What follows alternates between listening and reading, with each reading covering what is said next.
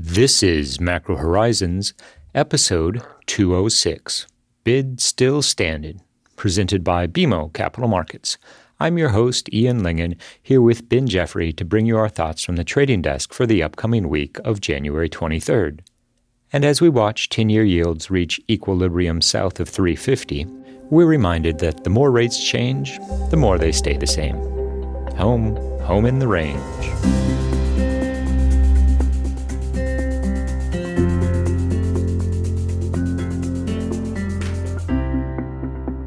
Each week, we offer an updated view on the U.S. rates market and a bad joke or two. But more importantly, the show is centered on responding directly to questions submitted by listeners and clients. We also end each show with our musings on the week ahead. Please feel free to reach out on Bloomberg or email me at ian.lyngen at bmo.com with questions for future episodes. We value your input and hope to keep the show as interactive as possible. So, that being said, let's get started. In the week just past, the Treasury market saw a remarkable amount of price action driven by a series of events, some internal, some domestic, and some overseas, which has netted to a persistent bid in Treasuries with 10 year yields comfortably below 3.5% and two year yields a lot closer to 4% than one might have otherwise expected as the Fed readies to increase the effective Fed funds rate from 433 to 458. Now, at the end of the day, the front end of the curve is pricing in a more significant recession than the Fed seems to be anticipating, and a response by monetary policymakers that would ultimately be more dovish than Powell and company have been signaling. We also saw the Bank of Japan double down on yield curve control by not increasing the band by an additional 25 basis points, as had been speculated but not predicted by most Bank of Japan pundits. Kuroda went on to endorse yield curve control for its sustainability as well. This implies that the Bank of Japan will not be abandoning this particular policy tool anytime soon.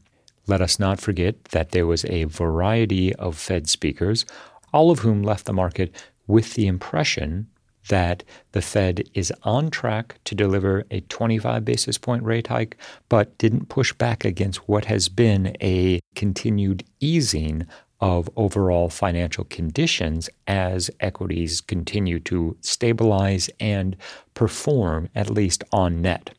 Certainly, stocks have been performing versus what one might have otherwise anticipated, given how far into restrictive territory monetary policy has already become, and the Fed's signaling that they're going to keep policy restrictive for quite some time. All else being equal, we would expect risk assets broadly to underperform in such an environment, and the fact that the market is content to pull forward rate cuts despite the Fed's cautioning against it, certainly contributes to our apprehension about the performance of equities over the course of the first two quarters of the year. Now, investors also saw the retail sales numbers for December, which revealed a negative 1.1 move. Now, a modest downside in headline retail sales was anticipated, but the magnitude of the move does bring into question the trajectory of consumption as Q1 gets underway. And let us not forget, there was very strong sponsorship yet again for Treasury supply, with the 20 year auction stopping through 2.4 basis points and 10 year TIPS stopping through 4.7. Overall, it's safe to say that bonds are back, and there appears to be solid evidence of renewed foreign buying of U.S. debt. Well, as Elton John said it first and Ian Lyngen said it second, the bid in treasuries is still standing. It was a very consequential week, both in terms of what we saw on the economic data front, heard from several Fed speakers, and also the results at both the 20 year and 10 year TIPS auction that stopped well through and reinforced this idea that as the new year has gotten underway, there is certainly a stronger buying interest in the Treasury market than we've seen for quite some time.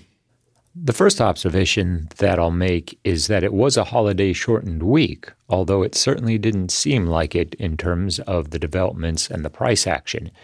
We came into the week with a negative tone in terms of upward pressure on Treasury rates, and a lot of that was predicated on the idea that the Bank of Japan could seek to widen the band around yield curve control or potentially abandon yield curve control altogether.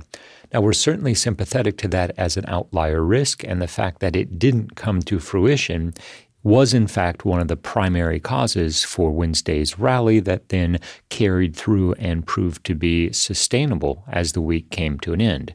Now, Kuroda's term ends on April 8th, which means that he has one more meeting at the helm of the Bank of Japan, and we're not expecting any change at this point. More importantly, when we think about his successor, who is expected to be one of his proteges, our operating assumption is that there'll be at least several meetings of stability on the monetary policy side in Tokyo. So that means that as a potential bond bearish impetus, a change from the Bank of Japan is off the table for the foreseeable future. And the BOJ's decision to hold YCC policy steady was absolutely the catalyst for that round of buying that started overnight coming into Wednesday and left 350.10s in the rearview mirror.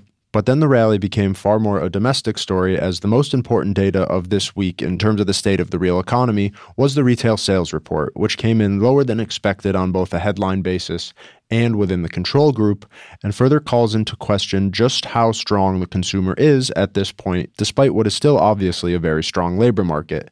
So, slowing consumption to conclude last year during holiday shopping season doesn't point to domestic households that are particularly willing to spend. And given the week ahead holds the first look at fourth quarter GDP, the recession question and whether or not Powell is going to be able to avoid a year of negative real growth is very much top of mind. And this dimmer outlook on the state of the U.S. economy also contributed to 10 year yields dropping decidedly below 340. When we think about the composition of growth during the fourth quarter of 2022, it is worth highlighting that while consumption is expected to be a core contributor, we're also anticipating an inventory rebuild that will be net positive to real GDP. So, in this context, the disappointing retail sales figures, while they might take the edge off of the upside potential for GDP, there's very little chance that we see a negative print. So that means that any recessionary conversations need to be brought forward to the current quarter, and therefore the trajectory of consumption as 2023 started will be the biggest takeaway from Thursday's data.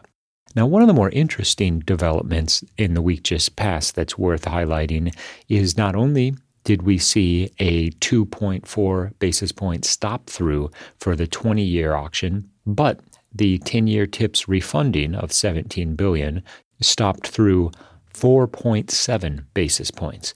Now, interpreting the performance of TIPS auctions is always a bit of a challenge. Intuitively, if investors are paying up for inflation protection, that would translate into an investor base that's also biased for higher nominal rates. However, given what we're seeing in terms of the indirect bids at all of the coupon auctions thus far in 2023, it seems much more likely that treasuries as an overall asset class have benefited from what we're assuming is strong foreign interest as the year gets underway. And there were certainly signs of that within December's supply series as well. We saw 30s, 2s, 5s, and 7s all showed decidedly above average foreign takedowns. And so, as an early indication for our assumption that the same dynamic has played a role this week, December's investor class data was certainly encouraging. And on Tuesday, we will get the same information for January's 3s, 10s, and 30s results that also were very strong and showed higher indirect demand. And that will be some more concrete evidence that, unlike a foreign buyer base that spent much of 2022 on the sidelines in the Treasury market, as we've reached the new year, presumably the terminal rate is now much closer at hand. Large buyers abroad are more willing to bid aggressively at supply events especially as it relates to Tuesday's two year auction, and given the sensitivity of the two year sector to Fed policy, it's going to be especially telling if we see another strong bid and large stop through with that higher indirect allocation. Now, Ian, I think you and I both agree that looking at an assumed path of Fed funds, two year yields probably remain too low, but clearly that has not prevented substantial buying interest from benefiting the two year sector over the past few weeks. I think it's useful context that a basic fair value model based on the geometric mean of forward monetary policy assumptions gets us to 4.6% in two year yields, assuming three more 25 basis point rate hikes, holding terminal into 2024, and then factoring in four quarterly 50 basis point rate cuts. So that is twice what the SEP is projecting, and still we find two year yields at 415 to end the week. So, said differently, the market is telling us two things. One is the Fed is more likely to increase policy rates by just 50 basis points between now and terminal, and rate cuts will come sooner and be of a greater magnitude than even our 200 basis point assumption over the next 24 months.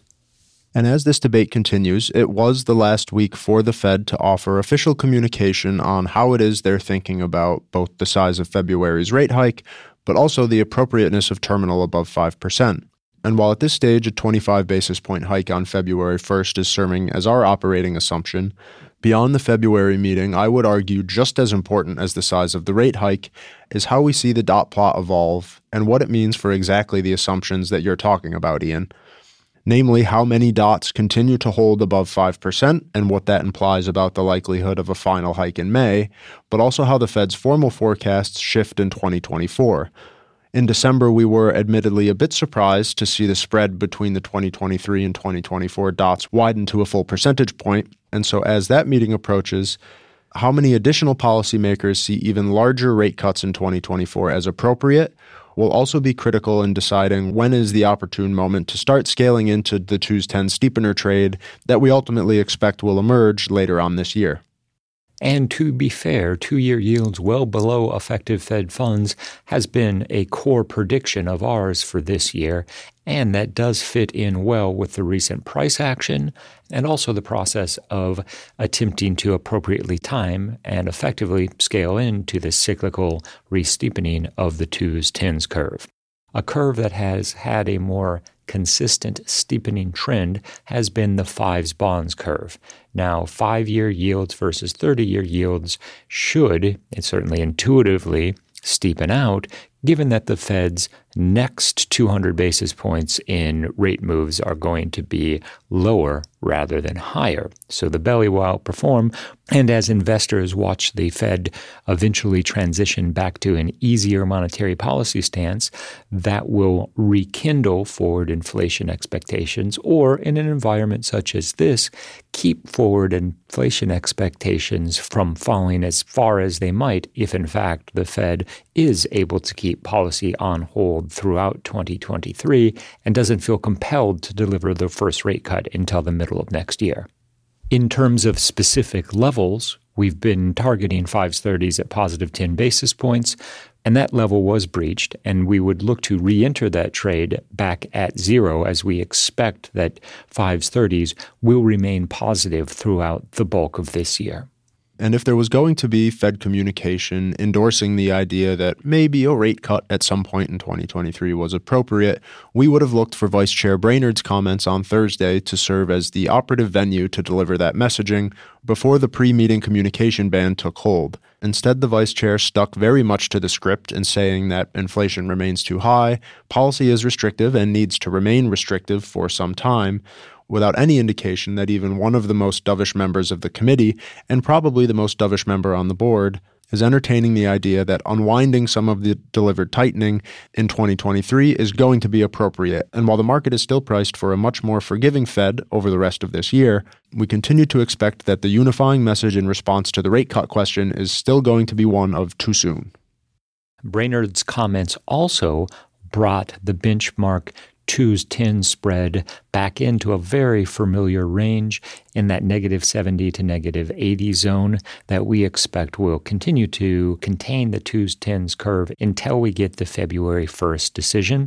And the market is tasked with interpreting the fact that the Fed is still hiking, but will be transitioning to a less uber hawkish tone as the end of the cycle nears. Let's face it, Powell and Company face a very significant communications challenge in early February, and investors will likewise be challenged to appropriately incorporate the new information into U.S. rates pricing, particularly ahead of the January non farm payrolls report that follows the Fed by two days. Speaking of appropriate pricing and really the perfect level in treasuries, if everyone agreed, we wouldn't be here. Get it? In the week ahead, the Treasury market will be tasked with taking down three nominal auctions 42 billion twos, 34 billion fives, and 35 billion seven years. Overall, in light of the results of the recent coupon auctions in the Treasury market, we are anticipating a continuation of the solid underwritings with a bias to see stop throughs rather than tails at these three auctions. It's also notable that the market will have no additional Fed speak to guide expectations ahead of the February 1st decision. This is the traditional Fed moratorium on public comments ahead of the meeting. That, of course, won't preclude a response funneled through the financial media in the event that the Q4 GDP release on Thursday warrants an update of any sort. Investors will also continue to ponder the longer term implications from the fact that the debt ceiling was just reached in the week just past, and Yellen has started implementing extraordinary measures that are expected to keep the government functioning until some point in June. Now, given the level of contention in Congress at the moment, I think it's a safe assumption that lifting the debt ceiling is not going to be an easy process this go round. Now, we don't think that this ultimately translates into a U.S. default. Recall that the last time that the U.S. missed a payment was in the 70s. There were two specific issues. There were maturing bills. They were ultimately made whole, but it occurred later than scheduled. Now, keep in mind that unlike a corporate borrower, the U.S. Treasury does not have a cross default. So, by missing a payment on one security, that doesn't impact the rest of the U.S. federal debt. In fact, if we do find ourselves in a situation where extraordinary measures are exhausted sooner than Congress can fix the debt ceiling problem, then a government shutdown would ultimately be a bond bullish affair. Admittedly, that's somewhat counterintuitive. However, history suggests that's precisely how things will ultimately play out the administration always has the ability to mint a trillion dollar coin and deposit it at the Fed, thereby circumventing the debt ceiling, although this certainly is not our base case scenario, nor do we expect that it will come to fruition during this episode of the debt ceiling debate. Earnings season continues in the equity market, and we do anticipate some potential, at least, for sharp moves in the equity market to influence U.S. rates at least on the margin as investors get a better understanding of how the corporate sector's performance played out as 2022 came to close. We've reached the point in this week's episode where we'd like to offer our sincere thanks and condolences to anyone who has managed to make it this far. And as we debate between playoff football and the Australian Open for this weekend's entertainment, it dawns on us that we should just throw in the towel and concede it will be two days of catching up on the recently released 2017 FOMC transcripts. Sure wish that came in audiobook form, with Yellen doing the dramatic reading. Maybe next cycle. Thanks for listening to Macro Horizons please visit us at bmocm.com backslash macro horizons. As we aspire to keep our strategy effort as interactive as possible, we'd love to hear what you thought of today's episode. So please email me directly with any feedback at ian.lyngen at bmo.com. You can listen to this show and subscribe on Apple Podcasts or your favorite podcast provider. This show and resources are supported by our team here at BMO, including the FICC Macro Strategy Group and BMO's marketing team. This show has been produced and edited by Puddle Creative. The views expressed here are those of the participants and not those of BMO Capital Markets, its affiliates, or subsidiaries. For full legal disclosure, visit bmocm.com slash macrohorizons slash legal.